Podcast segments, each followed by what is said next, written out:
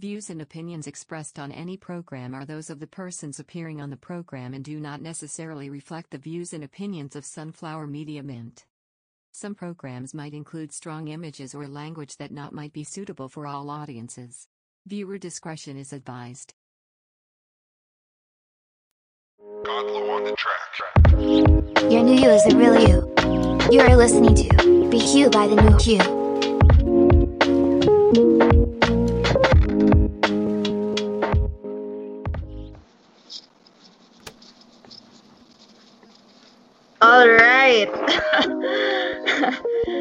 Everyone. We are back with another episode of BQ. It is the 1st of October, um, a Thursday night, 8.09 p.m. Wow, napaka-exact. I, I'm, I'm Reg. and today with me on the pod is, of course, you know, Gita. Hi, Gita. Hey guys, good evening. Hindi pa ako nakakapag-warm up, Gits. Ano na? Kaya mo yan, ano ka ba? Oh my sanay ka na. goodness. Yeah. Um, How are you though? ikaw, how are you? Muna, I asked first.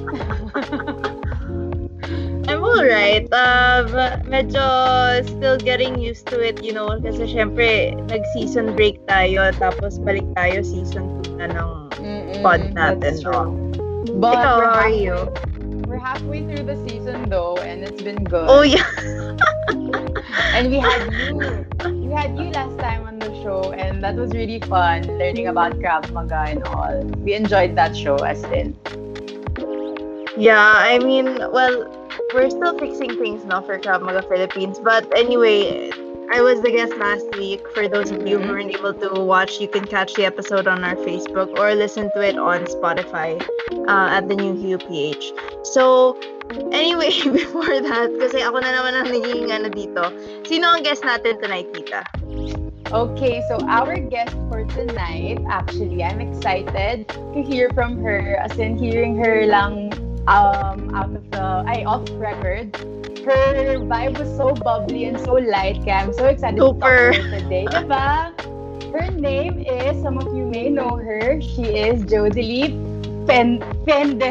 Sorry, Jodelie Pende. Tita! And, sorry, Pien Piedra yung nasa usap ko yung Oo. Ako pala yung may-ari nun. Yes, oh, diba? So, hi, Jody! We can call you Jody, Hello. diba? Oo, Jody. Hi, Jody! How are you naman? Okay naman. Ito, malamig, pero tiis lang. You know, taste ganda nga, sabi mo, diba? Jody, how are you there? Kamusta ang ano, kamusta ang Melbourne ngayon?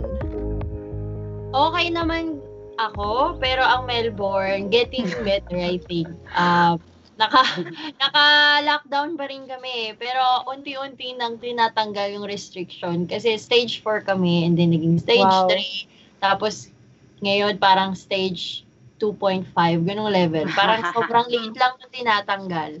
Meron pa rin kami Yeah. restrictions. Like, um, two hours lang kami pwedeng lumabas for groceries and workout. Tapos, kailangan may permit pag nag-work. Tapos, kailangan within the 5 kilometer radius lang kami magta-travel. And Ganun. sobrang, sobrang monitored talaga kayo dyan. I think so, kasi ang daming nafa-fine. Though, feeling ko kasi, di naman lahat nafa-fine, gano'n. Like, Mm-mm. kunwari, pwede ako lumabas. Pero, pero maraming shops na close talaga. Groceries lang and mga, um, ano ba yun, drugstores lang yung bukas. Oh, so talking about talking about Melbourne, how long or when did you move there? I moved here December 2017. Wow, So, ang tagal na pala. 53 years na ako this December. Hindi ka nakauwi, no? Hindi nakauwi. Dapat this year. Oh, sayang. So, ever since 2017, di ka pa nag-visit dito? Hindi pa. Kaya OMG. miss na miss ko na yung ano, mga pagkain dyan. pagkain yun na miss. Ay, nako, I'm sure the Philippines miss you also. Especially your family. Family mo nandito or nandyan din? Mm-mm, nandyan. Wow, Auntie okay. ko, ate ko, kuya ko. Pati syempre friends ko nandyan din. Oo. So, what's the main reason why you migrated to Australia? Ito ko sana gusto mag-settle. So, I wanna start early. as early as possible. Mm-mm. Pero ayun, so kaya nag-aaral muna ako para Oh. na may May, magkapasok. may, may, may boyfriend na ba tayo dyan sa Melbourne? Dito. Marami. Marami. Gusto ni Red yan. bansa. Gusto ni Red yan. Charot. oh, nice. Okay. Yun. So, papatayin ko na yung heater ko. Sure ka, kaya mo. Kakayanin ko. Hindi tayo pinalaki ng sex bomb para sumuko. Guys, sabi niyo, so- sabi sa inyo, sobrang funny niya eh. As in. Okay, anyway. ay- ano to, nap- napanood ko yung some of your TikTok videos. Grabe, as in, dun pa lang, may kita mo talaga how light your personality is. Saan ka nakakuha ng inspiration maging ganun ka fun, maging ganito ka bubbly? Ah, wait. Actually, wala akong TikTok. Sa Instagram Reels yon. Ah, Hindi ko alam. Hindi ko Hindi alam. mo pinapost sa TikTok? Na dyan. Hindi, actually, sorry. Sa Instagram ako nanood. Pero TikTok video siya eh. Ah, talaga? Mm-mm. Pero wala akong TikTok, ano eh, account. Anyway, Ah. pero yung ano, idea, I'm pretty sure yun yung ibig mo sabihin na TikTok. Ah, Kasi ah, ah. pinapanood ko lagi yung mga, dahil maraming nag upload ng TikTok videos nila sa Instagram. So, wala akong TikTok, di ba? So, nakikita ko yun. Like, kunwari si Lorraine Uy, si Mhm. Lorraine Uy, si um, Camille ko. Gusto ko yung mga nakakatawa pero fashion nila na ano, na Ah. um, content na ganon sa TikTok. So, kaya yon dun ako na-inspire kasi sabi ko, gusto kong, um, gusto kong gumawa ng content na ganon, fun pero fashion. Tapos, kumbaga, tinitrain ko yung sarili ko maging okay sa editing ng transition. Tapos, as much as possible, gusto ko yung um, video ko, may transition talaga, hindi yung basta lang na naglalakad or something like Yeah. yun, kaya hanggang sa I enjoyed it, tapos sabi ko, ay, gagawin ko na to lagi. So, nung una, mahirap, pero okay na, Mhm. okay na ngayon. Medyo kaya na. Ayun.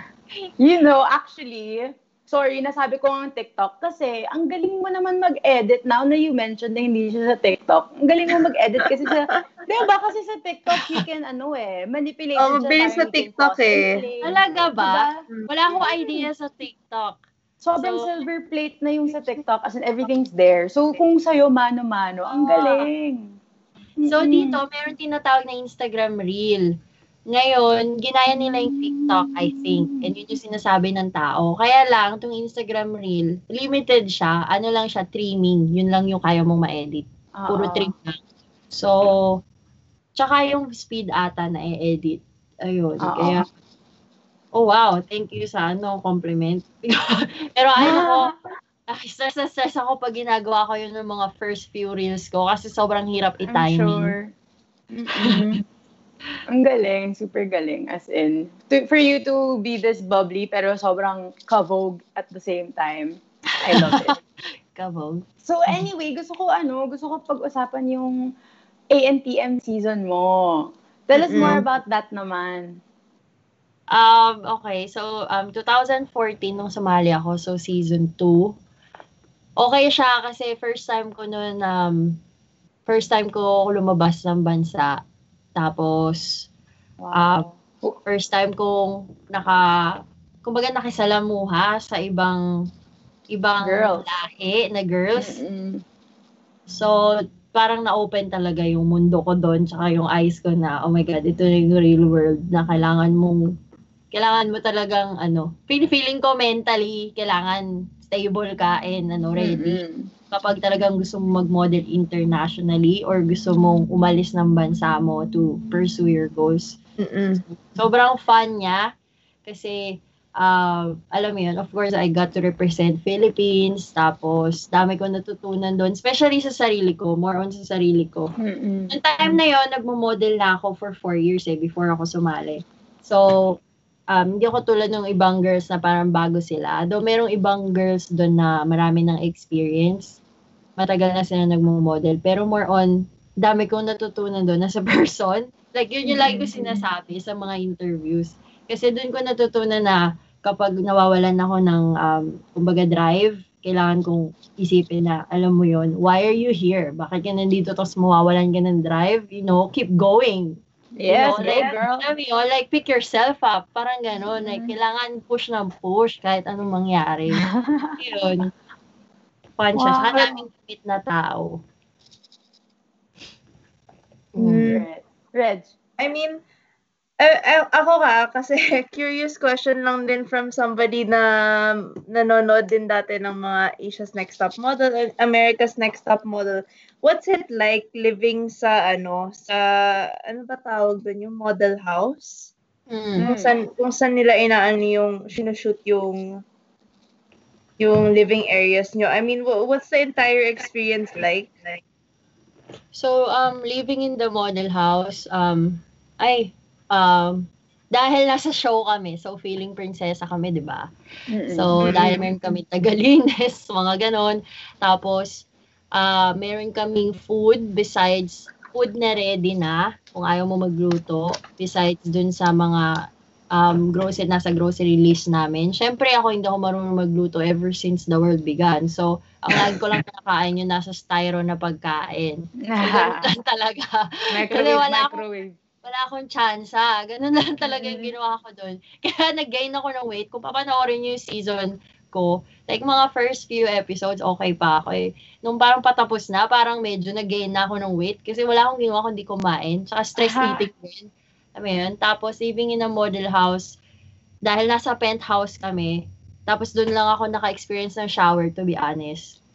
So, tapos may bathtub, alam mo yun. So, talagang sobrang sobrang sobrang wow, ganun yung feeling ko doon. Sabi ko, wow, ganito pala.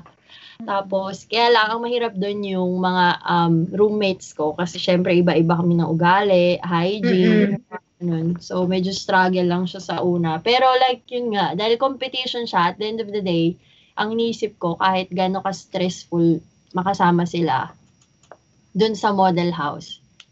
Alam mo yun, lagi ko lang iniisip na, okay, um, competition to and you know, I'm here to win. So, bakit ko isipin yung iba na ini-stress lang ako, 'di ba? Hindi naman siya magko-contribute sa ano eh, success ko. Though it will ano, it will make me more patient Mhm. as a person. Pero ayun, so fun siya sa model house kasi nga penthouse eh, so social, ganyan. So, may tagalinis pa kami.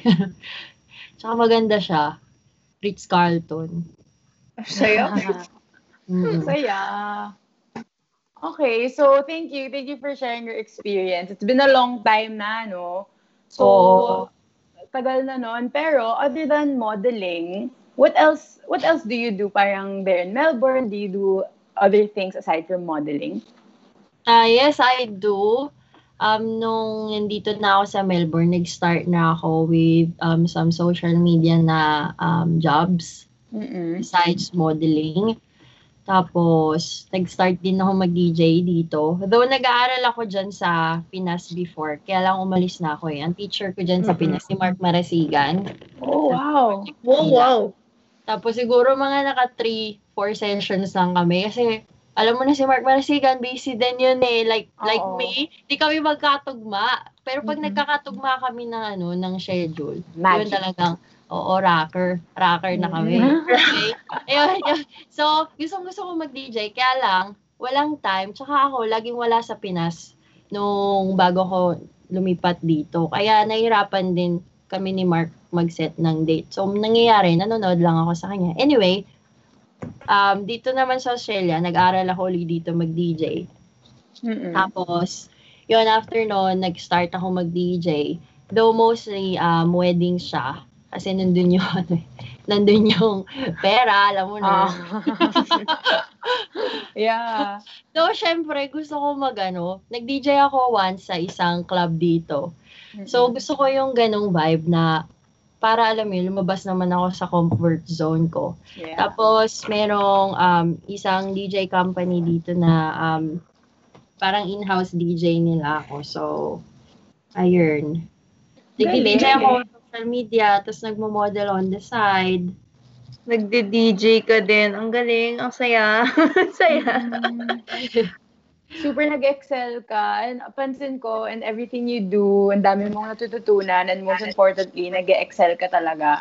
With modeling, ang dami mong na-branch out. With DJing, ang dami mo na rin nakuhang gigs. So, ang galing lang din. You're sobrang talented mo. And to think, um, may, may kasama ka ba dyan sa Australia? Nung lumipat ako dito, ang kasama ko yung ex ko na partner.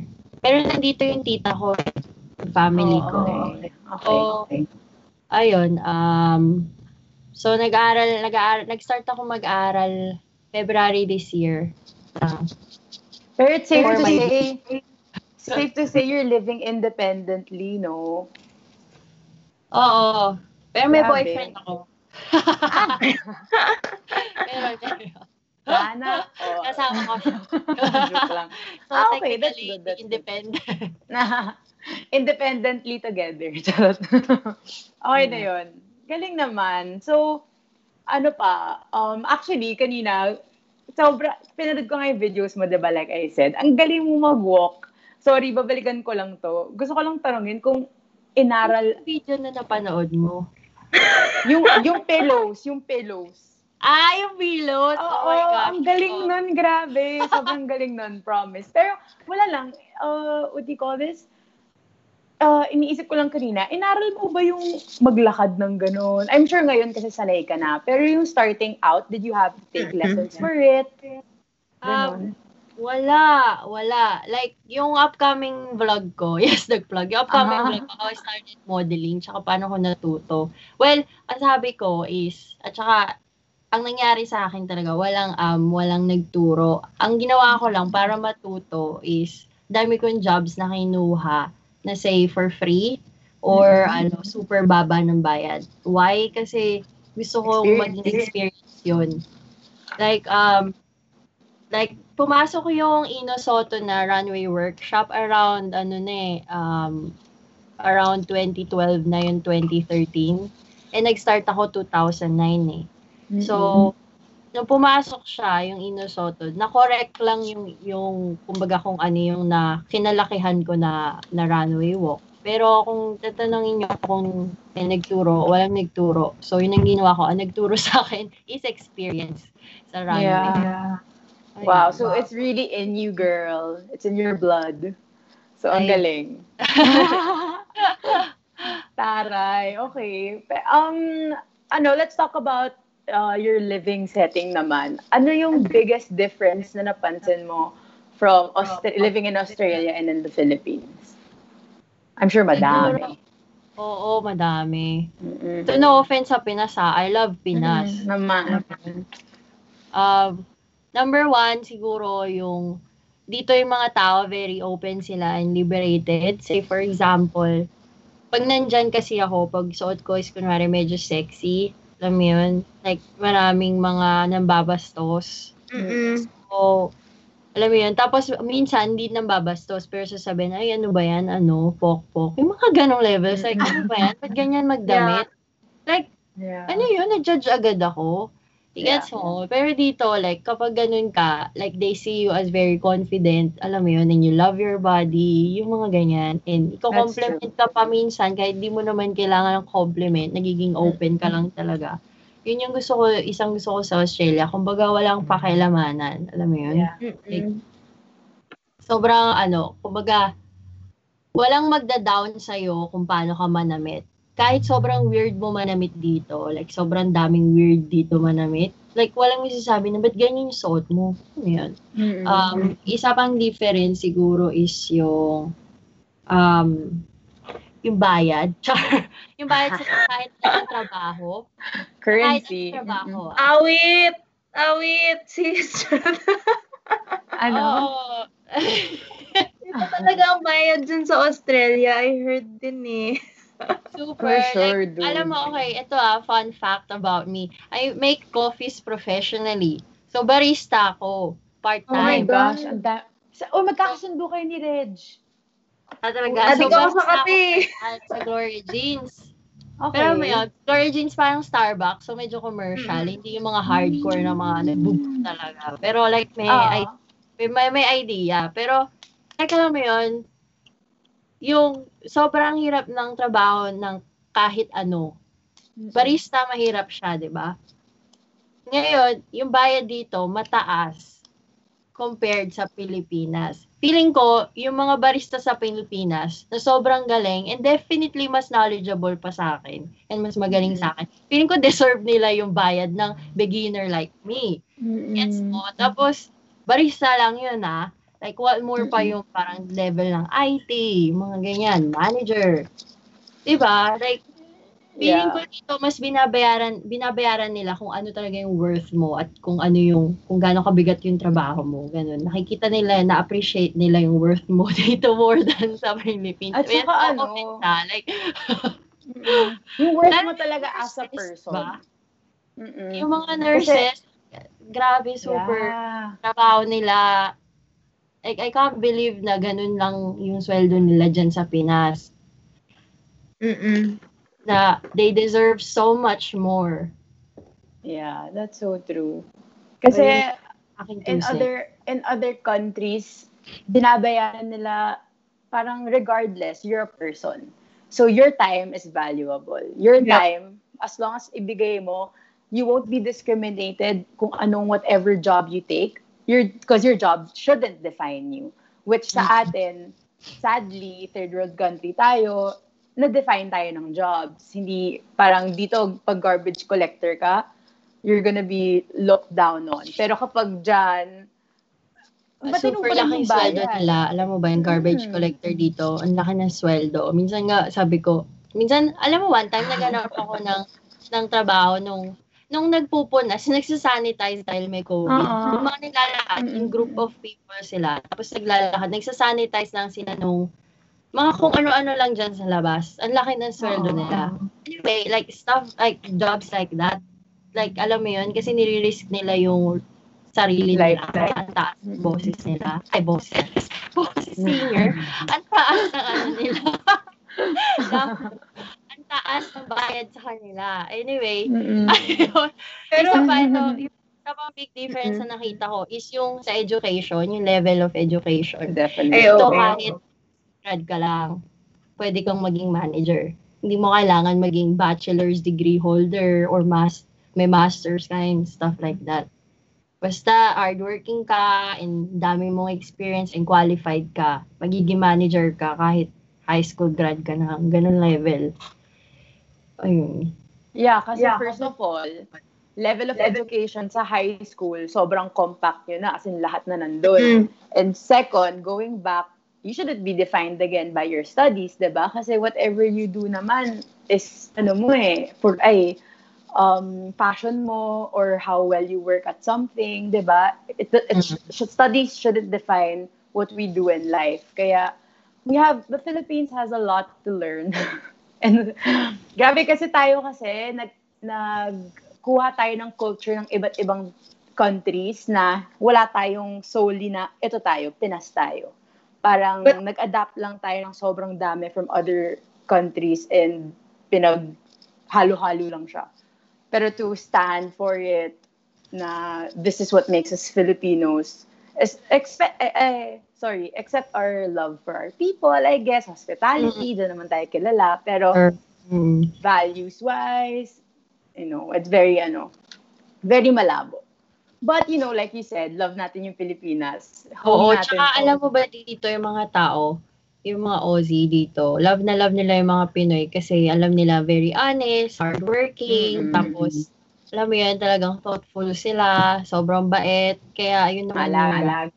oo, sobrang proud din naman talaga maging pin- Pinoy at saka um, alam mo yun, tsaka yung mga places natin dyan. Oh, yung no. mga beaches, mga ganun. Tsaka, alam mo yun, um, feeling ko kasi din, very um, religious country yung Pilipinas. So, very Mm-mm, traditional. Which I understand. Ayun. Which also, Which syempre, um, that's what makes us, ano din naman, special. Exactly. Special. or, or maybe, Ay, shucks, sorry. bihira ka lang makita ng tao na, alam mo yung, naalala niyo ba yung ondoy na binaginat lahat, pero pagdating ng camera, nakasmile pa din. Oo. Yung mga ganon, like, iba, iba kapag may faith ka pa rin, syempre. Iba kapag hindi mo nakukuha yung saya sa money, sa material things, di ba? Malaking bagay din naman. So, I guess, may pros and cons to everything. Parang tayo, sanay na sanay na tayo sa sa kahirapan. Pero laban pa din, di ba? Fighting spirit. And I guess, I guess, yun nga. Well, that's a good trait about us din naman. But, you know, I'm sure everyone else can handle those things din. Pero proud to be Pinoy. Always. Mm-mm. Oh, Reg, baka may questions ka pa dyan. Ito nga, na-curious din kasi ako, no? Kasi we had, we were on the topic of yung sweldo, the differences, no? Kamusta yung cost of living dyan, Jody? Compared sa sweldo? Kasi ang naririnig ko din, di ba, na parang common na sinasabi nila, oh, mataas yung sweldo kasi mataas yung cost of cost of living. But then Yeah. also, my friends that are living there in Australia mismo, they told me it's not as bad as people think it is. Daw. That's true. Because, kasi kung say for example, mataas ang cost of living kung nasa city ka. Or just outside the city. Kasi syempre, nandun lahat eh. Nandun lahat ng jobs. Most, mostly, nandun yung jobs. Ngayon, pero kung lalabas ka sa suburb, which is like, say for example, um, 35 kilometers from the city. Minsan, 15 to 20 minutes drive lang yun eh. So, it's not that bad. Tapos petrol, hindi naman, hindi naman, yung gasolina, hindi naman masyadong mataas. Ngayon, yung bahay sa mga suburbs, yes, super mahal yan kung i-convert mo sa Pilipinas. Mm-mm. Diba? Pero kung, kung ang sweldo mo, Australian, iisipin mo talaga na mura siya. Especially kung bibilin mo siya ng lupa lang, tapos magpapatayo ka. Ngayon, hindi talaga ideal tumira sa city. Kaya dito sa city, laging ang tirahan is Apart. alam mo yun, shared room, shared room kayo, or minsan shared house, mga ganun, kasi mahal siya. Tsaka mostly, estudyante yung mga nasa city, kasi nandito yung mga, mga schools. Ayun. Tsaka, sabi ko nga, basta masipag ka, kasi pwede minsan 2 to 3 yung trabaho mo, Yeah. dahil tatlo yung trabaho mo, as long as di ka nag-exceed sa work hours mo, pwede siya. Sipag lang talaga. And, yeah, mahal siya. Say, for example, yung bahay, nasa 550,000 Australian. Magkano yun sa Pinas? Hindi ko alam. Mahal siya. Pero, syempre, ano yun eh, pesos yun eh, di ba? Super mahal niya talaga. Pero kung dito ka naman kumikita, at okay yung trabaho mo, maliit lang sa'yo yung 550. Wow. Mm. Galing ah. Ay, let's let's talk about your adjustment period naman to when you moved there.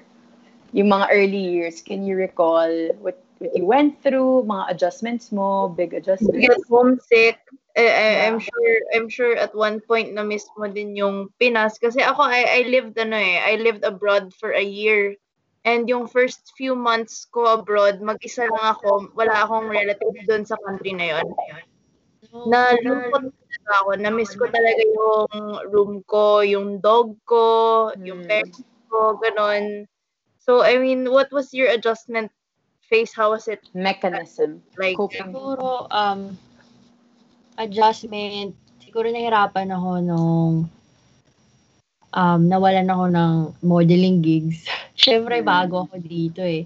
Tapos sanay na sanay ako sa Pinas na minsan ta- dalawa, tatlo yung trabaho ko. Talaga non-stop. Kasi workaholic ako eh. minsan wala na akong tulog. Tapos dediretso ako sa next show. Kasi ganun ko ka-love yung Oo. modeling and yung ginagawa ko. So, nung na Wow. dumating ako dito na wala akong ginagawa for like a few months habang inantay yung visa, um, doon na parang sabi ko, babalik na ba ako? Or tama ba yung ginawa ko na ano, ganito ko kaaga na sa peak ako ng career ko, tapos umalis ako, ganyan. Tapos, may mga ganun, hindi siya regret, pero like questions lang na, babalik ba ako or not? Yun yung nakapagpa-homesick sa akin in a way na, shucks, ginive up ko yung buong buhay ko sa Pilipin Pilipinas for this. Tapos anong gagawin ko? I don't even know where to start. Yun. Um, pero how I adjusted dun sa ganong um, stage ng life ko, eh sabi ko, ah, ano, it's the same. Like how I started modeling sa Pilipinas, it's just gonna be the same. I just need to, you know, just keep going and do whatever I can here para makilala. Tapos, isa pa na nahirapan ako mag-adjust nung lumipat ako dito is siguro nung nagkaroon ng conflict with family tsaka yung ex-partner ko na as in legal ah, legal umabot sa visa levels, gano'n na muntik na ako mapadeport. Yun, Wow, isang big wow. adjustment for me yun kasi di ko alam kung ano yung gagawin ko. And talagang close to going back home na ako.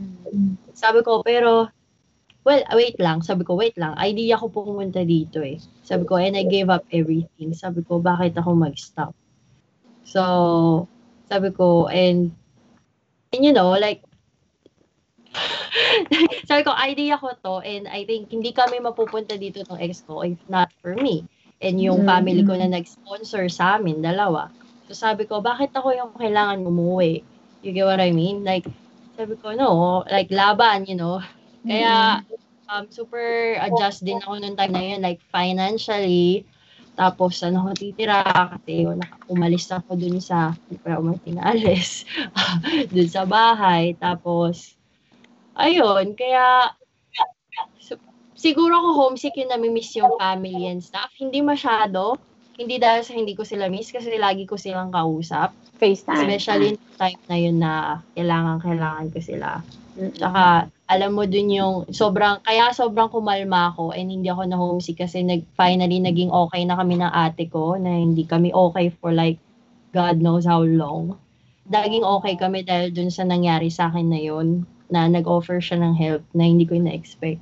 So, lalo akong, ano yun, lalo akong naging strong na, ano, na magstay dito and hindi umuwi dahil lang sa merong challenge. And Tsaka medyo risk taker ako. I love challenges. So, lalo ako napapump pag na-challenge.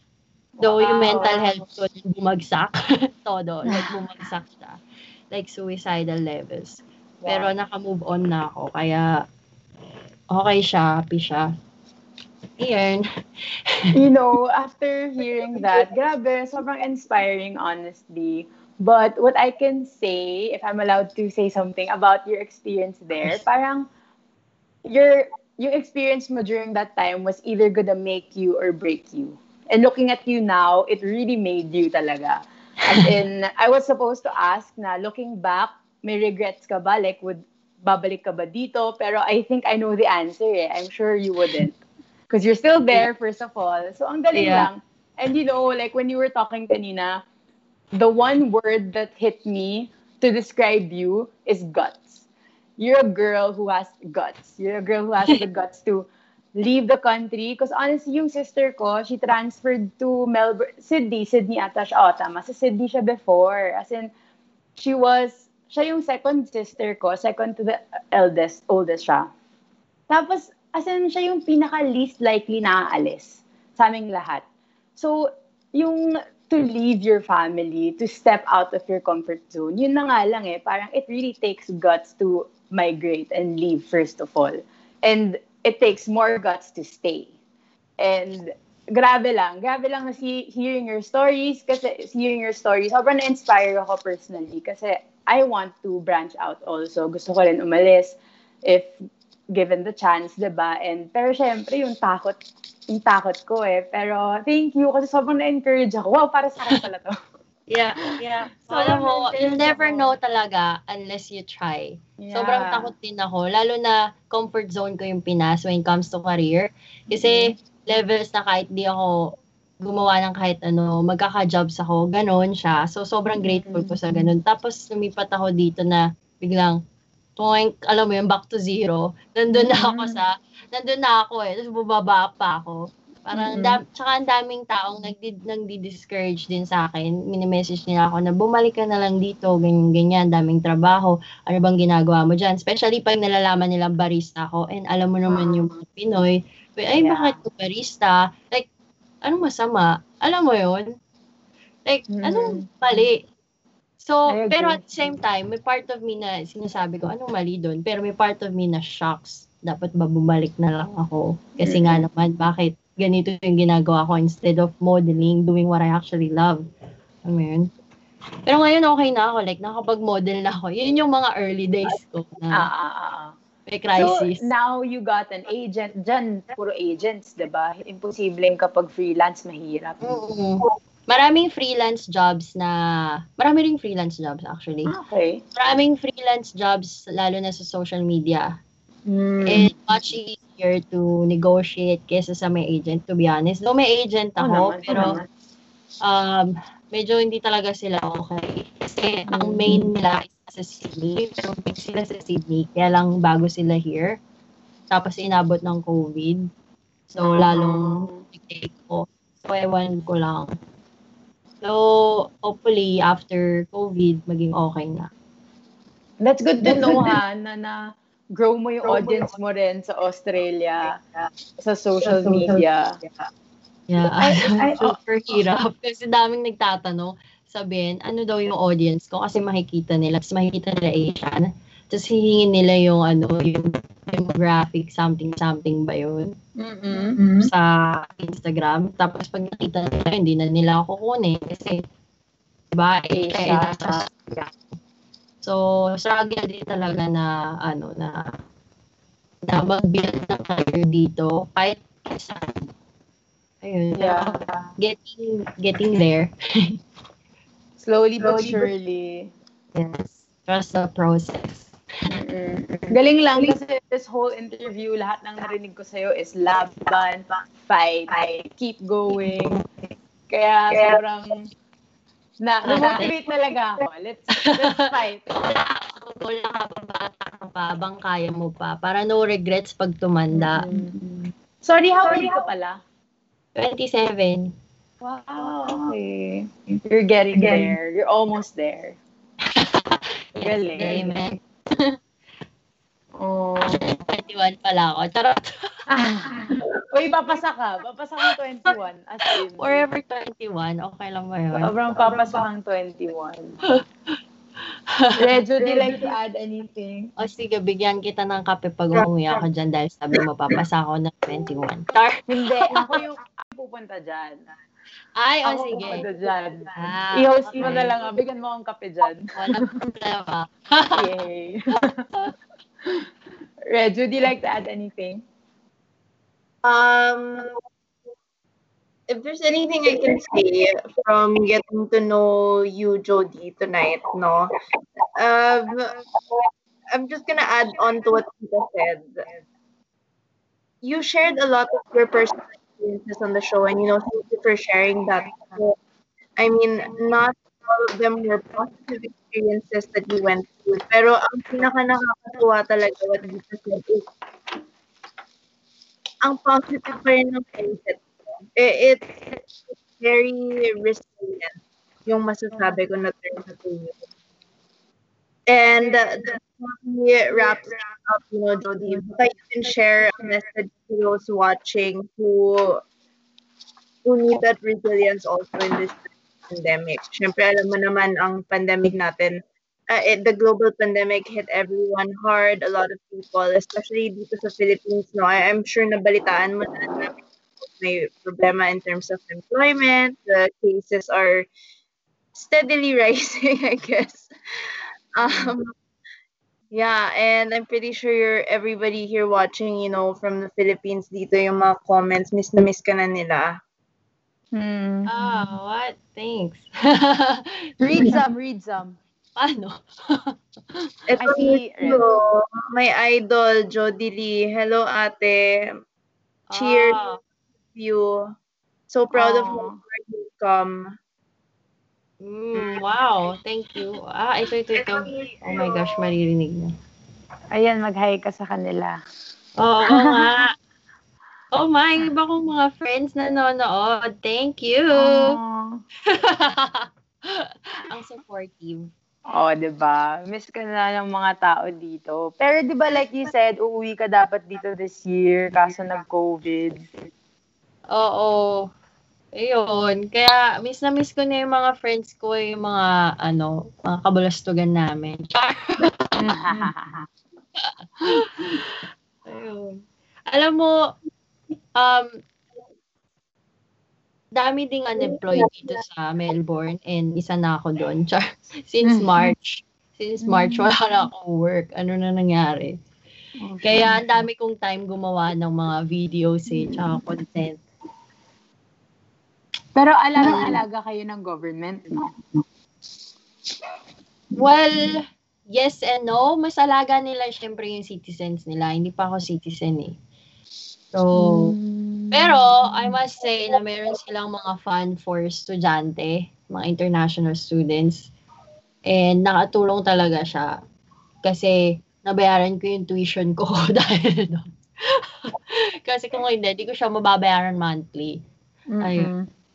Tapos may mga relief funds sila.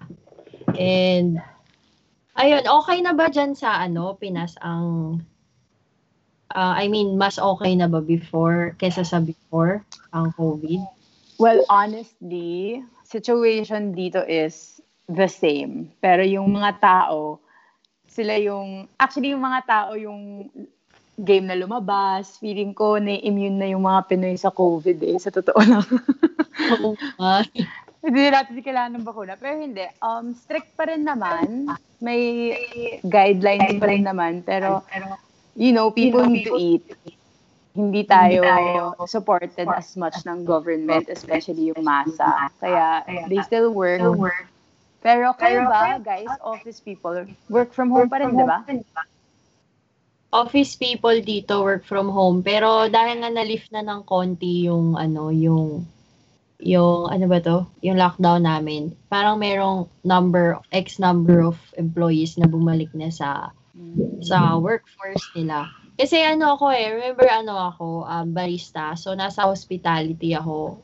Um, wala, hindi pa kami nag-open. Plus, made redundant pa ako dahil nagsara na yung Gloria Jeans. Hindi na sila nag-renew ng uh, Contract, lease contract. nila or something, contract.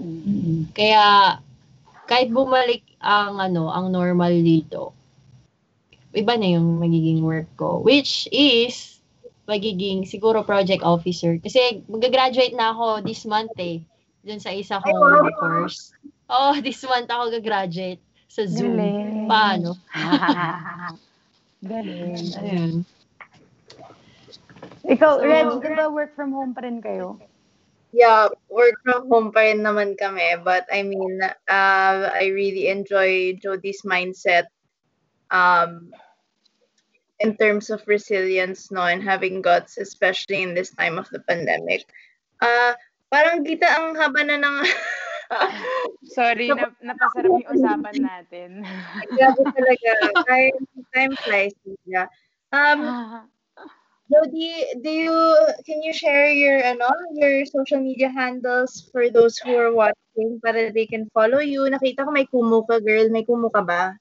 Baka naman. Yes, kaka-livestream ko lang kahagabi. First time. wow. I'm so happy dun sa mga nagpunta sa Kumu kagabi.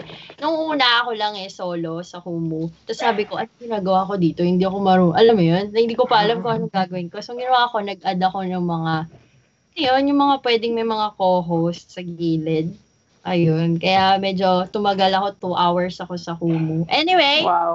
um, uh, follow nyo ako sa Kumu kasi magiging regular na yung, yes, regular na yung live streaming ko doon. So, Jody Lipendre lang sa Kumu. Mhm. And um, sa Instagram is Jody lang, first name ko. Same as sa YouTube channel ko. Yung YouTube channel ko, um, medyo regular na din siya. And I'm so happy. Kasi ginawa ko siyang commitment. Kasi gusto ko talagang i-share yung knowledge ko sa mga taong nangangailangan, especially sa modeling. Kaya yun, follow nyo yun. Ay, ano, subscribe kayo doon kung gusto nyo ng fashion and modeling tips. Tsaka mag-upload ako ng parang whatever Wednesdays sa YouTube ko. So, mga kung ano-ano lang yun, mga stuff na na-enjoy ko. Kunwari, magluto, ganyan, or kahit di magaling magluto. Tapos, ba, basta kung ano-ano lang. Tapos, Twitter ko is Jody Gaga, ah. So, J-O-I-G-A-G-A-A. Kasi favorite ko si. Lady Gaga. Tapos, same sa Facebook ko, Jody Lipendre lang. Yun, guys, ano, supportahan nyo ako. Yes! Yes, supportahan ka namin. supportahan nyo ako sa darating na halalan. Charot! And Jody D, it was super nice having you here. Ah. Napasarap yung usapan natin, like Reg said. Pero, dami kong natutunan and I'm sure ang dami natutunan ng viewers. Kaya, thank you so much for being here tonight with us. Thanks for having me. Thank you so much. Thank you so much, Jody. And thank you to everybody who's watching, right? So if you're enjoying this Yes, thank you episode Jody. Mm, uh, kung, kung hindi nyo na-catch yung buong live stream na Jody, uh, Jody, Jody's episode will be up on Spotify, Apple, and Google Podcast as well. So pwede nyo pakinggan doon um, while you're cooking, habang, ina habang ginagawa nyo yung mga recipes ni Jody, no? Recipe talaga, kala ko. Ano lang naman, mix lang naman talaga. Ka. sabi nung, sabi ng kaklase ko, sabi niya pa shout out daw, kaloka tong kaklase. Go! Parang nakakausap. Kaklose ko to, nalaloko lang tong mga to. Daming nanonood na kaibigan ko ah, thank you. Kaya i-shout out ano? Ano Yeah. na lang. Wait, sa shout out ko to, konti lang naman eh, okay lang ba? Go, go. Shoutout ka na. Okay. Celebrity, na-stress ako pag ano eh. Okay, shout out. Charot. Marunong mag Si mo, hi to. Hi kay ano, uy, Jamela Domingo, siya yung ano, siya yung designer. Yes, siya yung designer nitong suot ko. Ayan. Oh, wow. Ganda. Yes. Yan ko yan sa kanya para mapanood niya ako. Tapos, si Yvette Coral. To si Yvette Coral, kaklase ko siya. And siya yung reason bakit ako nagmo-model. Kasi siya yung first person na nag nag-recommend sa akin sa model agent nung 16 pa lang kaming dalawa. Big part siya ng aking career. Uy, si Lyndon Figueroa, kung nanonood pa siya. Uy, Uy, si hi, Lyndon. Yes, and Noelito. Uy, ito yung isang bumili ng mask ko sa ano, dito sa Melbourne. Gusto mo. Kasi nag-sell ako ng mask dito eh. So, natandaan ko pangalan niya. O sa pinsan ko kay Je. Okay, sila lang. Yay. Thank you, everyone, sa mga Uy, nanonood. thank you ah. So, Go, Reg. Yeah, thank you to everyone who's watching. So I mentioned a while ago, no, that this will be up on Spotify, but also don't forget to follow us on Instagram at the new QPH and visit our website at www.thenewqph.com. All right, so Yes. Jody, thank you, thank you, Gita. Thank you so much, guys. Good night. Bye! Salamat sa Bye. nanood.